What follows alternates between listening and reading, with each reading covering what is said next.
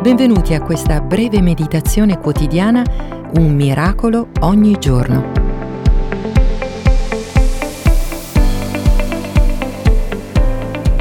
Hai mai attraversato la nebbia? Può essere snervante, anche molto pericoloso se si guida, e può anche diventare deprimente, soprattutto se dura diversi giorni.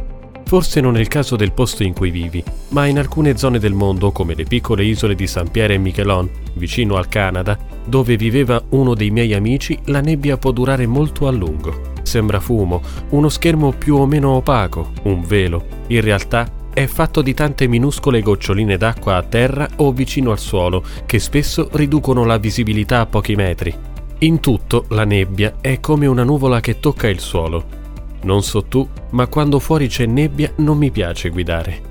Si vede poco o niente, bisogna guidare più lentamente. Io preferisco decisamente quando il sole splende, il cielo è di un blu perfetto, quando riesco a vedere chiaramente la strada davanti a me. La nebbia di cui vorrei parlarti oggi non ha a che fare solo con il tempo.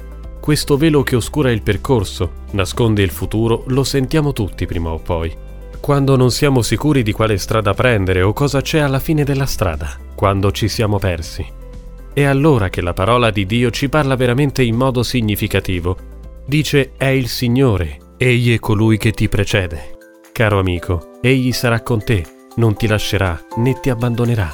La Bibbia dice non temere e non ti sgomentare. Questa è solo la nebbia che si dirada, ma Dio è senza tempo, eterno, invincibile. Dio non ti lascia, non dorme, non cambia.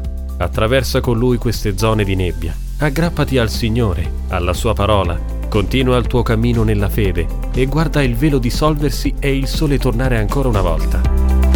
Grazie di esistere, Eric Selenier.